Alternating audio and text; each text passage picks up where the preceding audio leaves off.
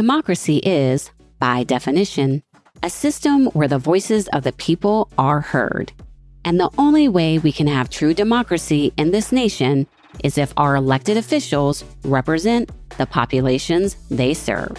That's where our sponsor, ActBlue, comes in to help. By making it easier for people to participate and contribute to the causes they care about, ActBlue creates more opportunities for more voices to be heard, more candidates to run, and more change to take place in our communities. Not sure who to support or how? ActBlue makes it easy with its online directory.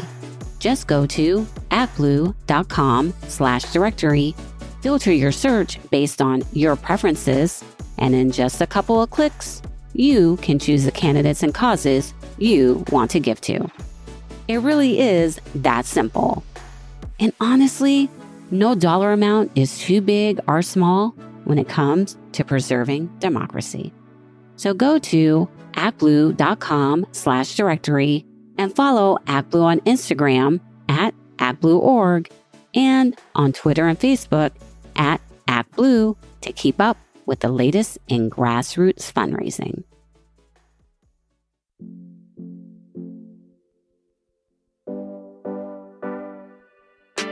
Welcome back, Brown Girls. It's Ashanti, the host of the Brown Girls Guide to Politics. Today, we're talking about what it really means to represent a community you love. We're speaking with Assembly Member Mia Bonta, the first Afro Latina to serve in the California legislature. Mia moved to Alameda more than 20 years ago, and she hasn't stopped working for her community for a second. From her childhood being raised in the Young Lords Party to the moment she was sworn into California State Assembly in 2021, she's been a leader in movements to affirm her community's voice in politics. Mia tells us about the lessons she's learned through a lifetime in service and what it means to show up as her authentic self every day. I hope you enjoy the conversation.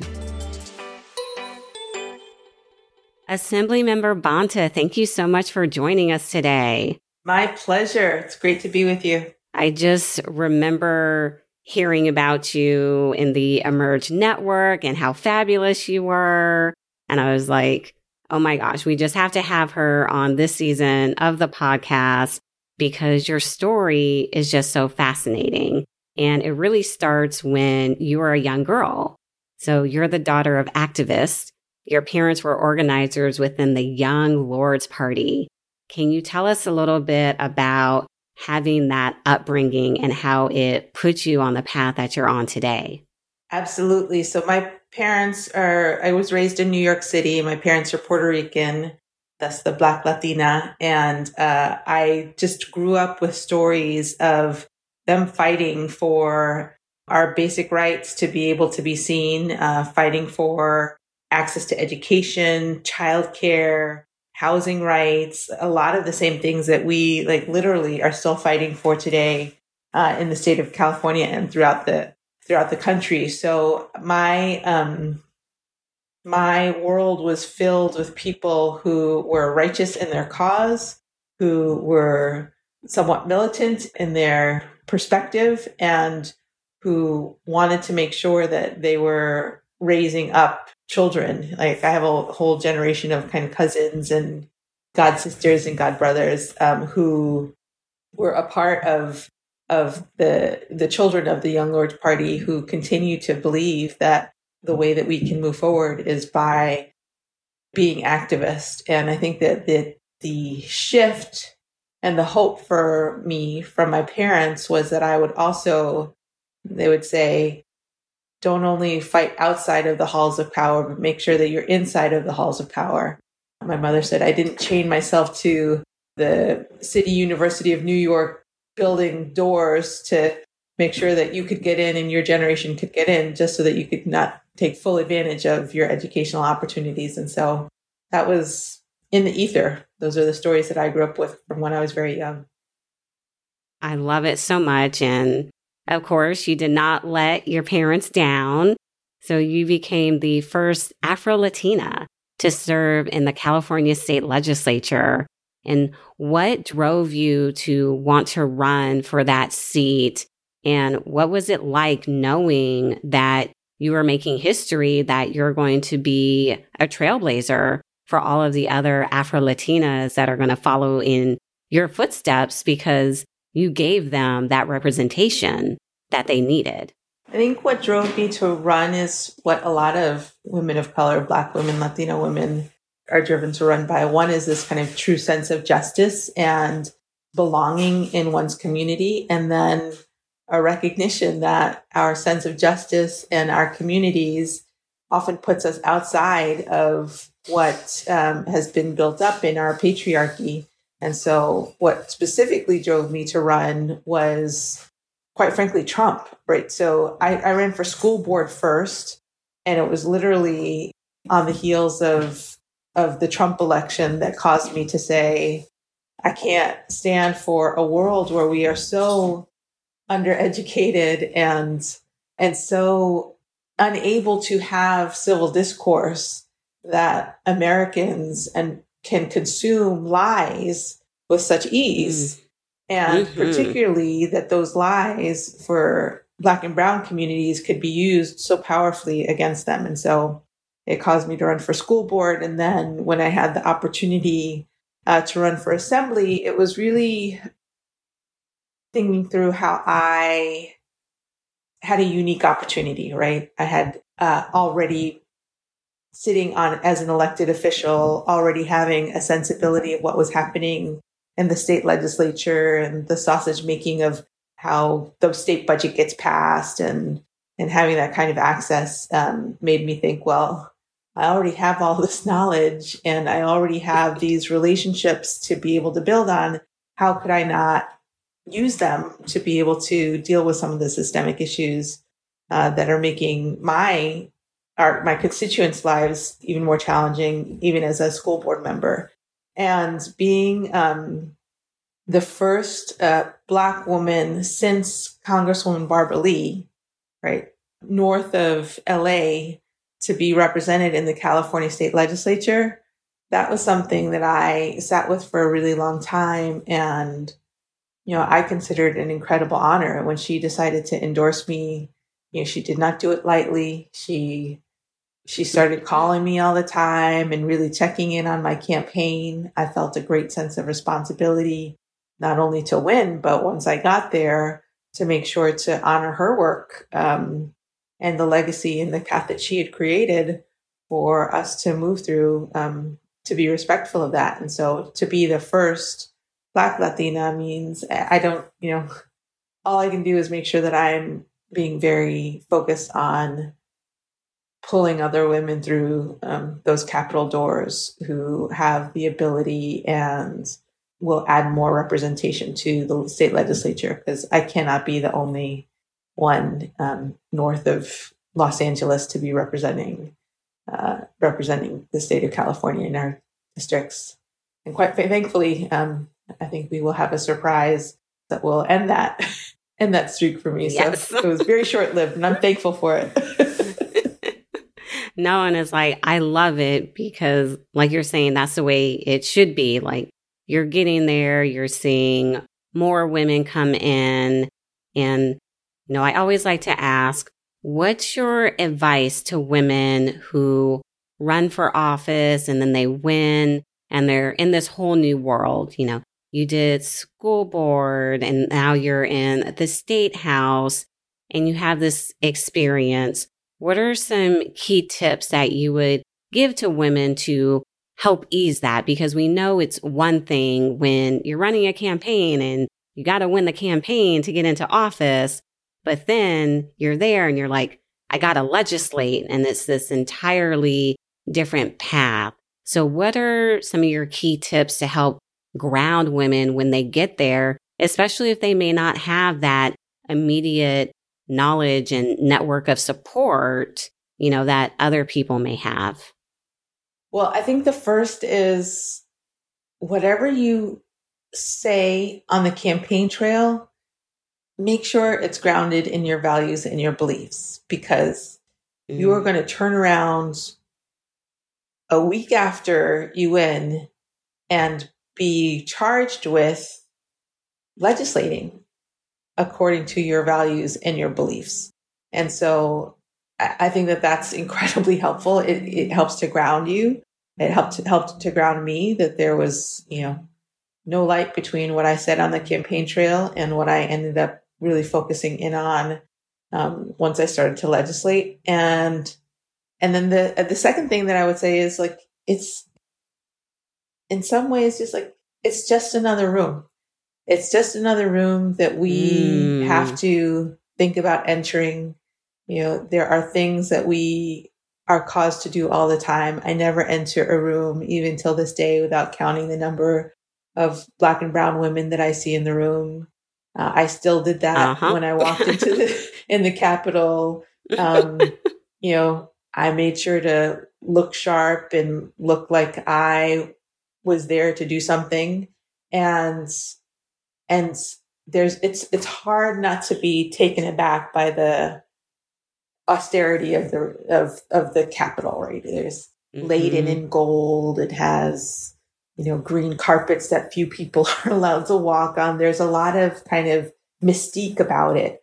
Uh, but my approach was it's just another room. And and i have every right to be in this room as anybody else who's in this room.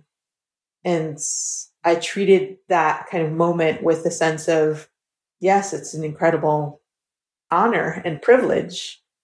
But again, I should not have to operate any differently in terms of who I am and what I believe in and how I move in a space than I would as if I were entering into my living room. And so I think that that's served me well. Um, and I'll continue doing it. I love that so much. Just showing up in your in the space as your authentic self because we have so many women who will say even on the out on the campaign trail people are like mm, why don't you just tone down your blackness a little bit why don't you just tone down being latina a little bit and what you're really saying is so you want me to tone down who I am, you know, to make other people comfortable. So I especially love it when elected officials say that because I don't think you can hear it enough. It's just so important. Right. And don't fall into the trappings of the space too much. I, I on my very first day I got sworn in. It was an amazing moment. Uh, Congresswoman Lee was there. I got to have Pastor Jackie from Allen Temple Baptist Church uh, offer the convocation for the ceremony. I was surrounded by my friends and family. Uh, it was a beautiful moment. Uh, we went out to lunch, and then I literally just had to go to work because I came in the last four days of session. And so I had an afternoon session starting at one and and there was a bill about uh, broadband for all and making sure that we had digital equity that had been you know in the last days of session only the really hard gnarly things are left to be able to talk about right?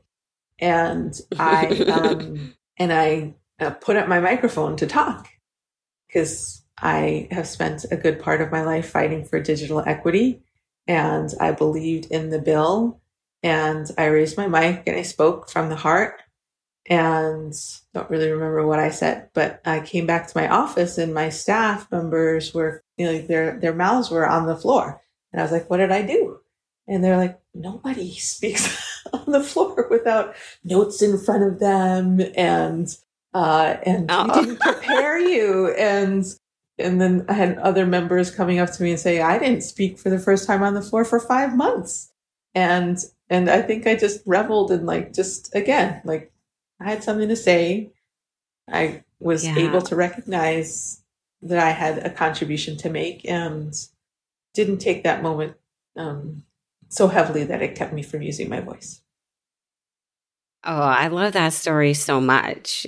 And I, I can see your staff's faces, like being the staffer on the back in the day, definitely can see how, you know, they were like, oh no, we didn't prepare her but that's just such a good story that you were in the room, you had something to say, and you just didn't back down, even though you had only been there for like a few hours, you immediately used your voice. I love that story so much. Thanks. We'll be back after a word from our sponsor.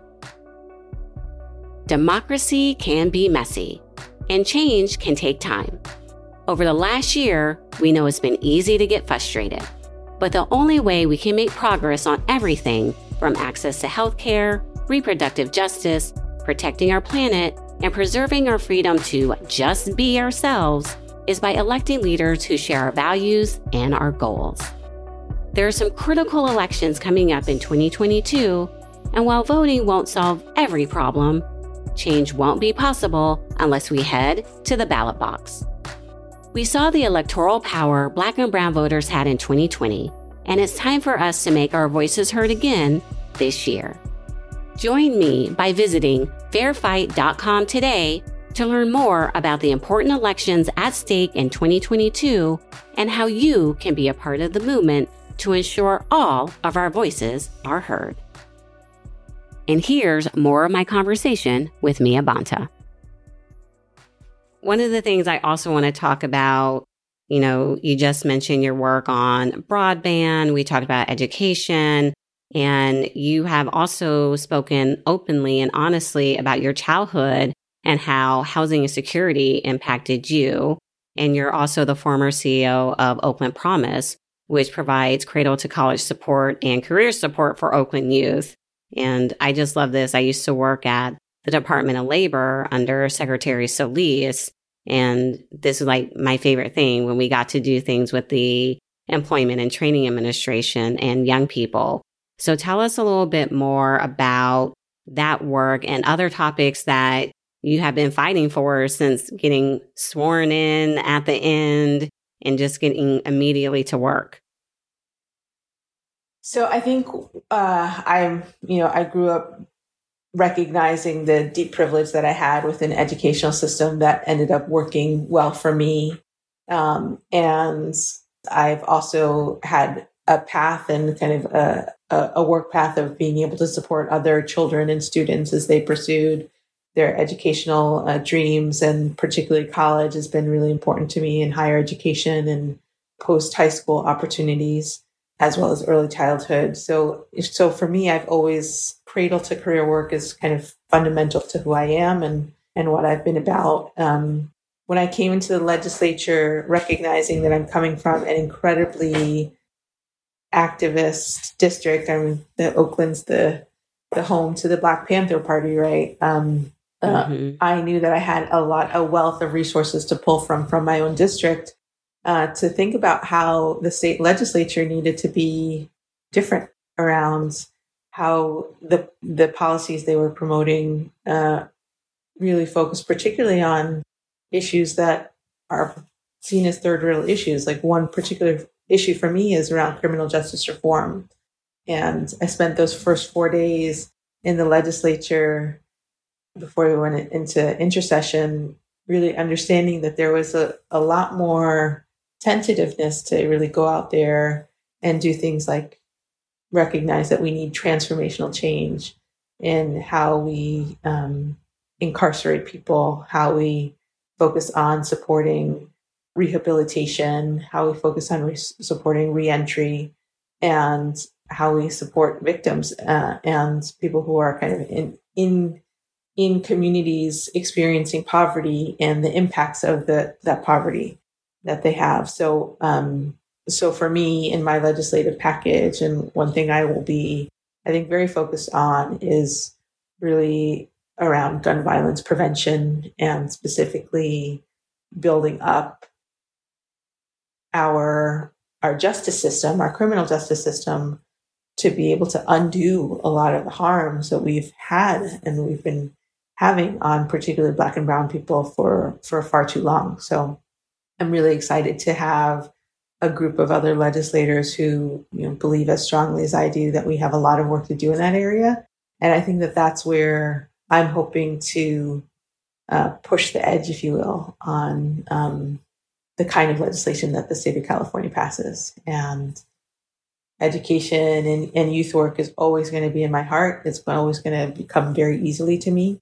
And uh, by my first legislative package, I have 24 bills that we're moving forward. Um, a good handful of those are wow are deeply around education and youth, uh, and then the others are really around uh, around criminal justice and and housing and and some of the other areas that I know that we need to do better around. That's a lot. It is a lot. Why am I surprised though? Why am I surprised though? You went there to get things done and you're already moving. Yeah, absolutely. And um, my staff is holding down the fort. I have an amazing team. Um, I ended up bringing on people who were all um, connected to the district in some way or another. It's a majority black and brown uh, and API team. So I'm really fortunate uh, for that as well. So, Assemblymember Bonta, you have had just an amazing career fighting for the people, fighting for women. What is one of the key lessons learned that you would like to share with the BGG community? I will say be deliberate about your intention. And mm. that doesn't mean go out and like run for office tomorrow, quite frankly. It means being thoughtful about the change that you seek to make uh, and and then put your mind towards putting all the pieces in place that will allow for that thing to manifest itself. I was quite happy for a very long time, kind of in the nonprofit sector. I'd spent 25 years in the nonprofit sector felt like I was, you know, had an impact on an individual child's life or a family's life, and also had the ability to start impacting some of the broader policies that um, influence the different kinds of opportunities that children and families have. And and it took me a really long time, and I was very deliberate about thinking about running for elected office and then running for higher elected office. So, and I think that's okay. You know, we, as uh, particularly women of color, like we take on a lot. We raise our children. We are the backbone for our communities. We take care of our elders. We take care of our family mm-hmm. members. We're oftentimes the primary earners in our families. And so we are doing a lot and we have to give ourselves some grace while we're doing all of that. Mm-hmm. And mm-hmm. when we see the opportunity and we see that kind of window opening up for ourselves, gift yourself, gift yourself the knowledge that you have a right to go through that window and seize that opportunity because you've worked really hard for it. That is so beautiful, Assembly Member Thank you so much for joining us. Thank you for your time. And thank you for all the great work that you're doing. Thanks so much. I really appreciate it. Take care. And thank you for creating this beautiful space. Oh, thank you for joining this space.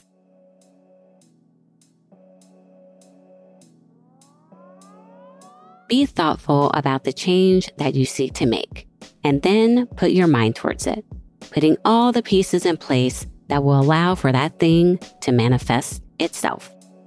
When I started the BGG almost four years ago now, I wanted for women of color to know the various entry points into politics.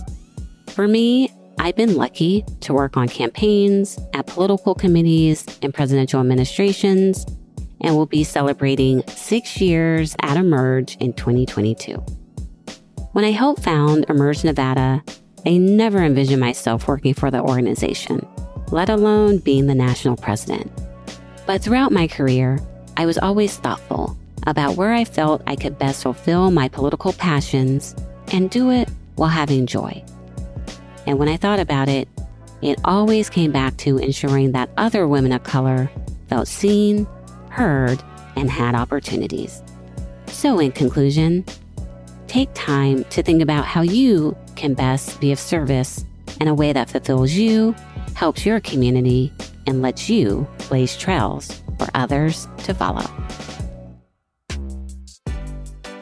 Thank you so much to all of our listeners. Please take time to rate and review wherever you listen to your podcast. For more information on the Brown Girls Guide to Politics, you can find us at www.thebgguide.com and on Facebook, Instagram, and Twitter at The BG Guide. The Brown Girls Guide to Politics podcast is produced by Wonder Media Network, and you can find them at wondermedianetwork.com. Check out our next episode, where we'll be talking to Sadaf Jaffer, the first Muslim woman mayor in the country and the first Muslim woman to serve in the New Jersey State House. Until next time, Brown Girls.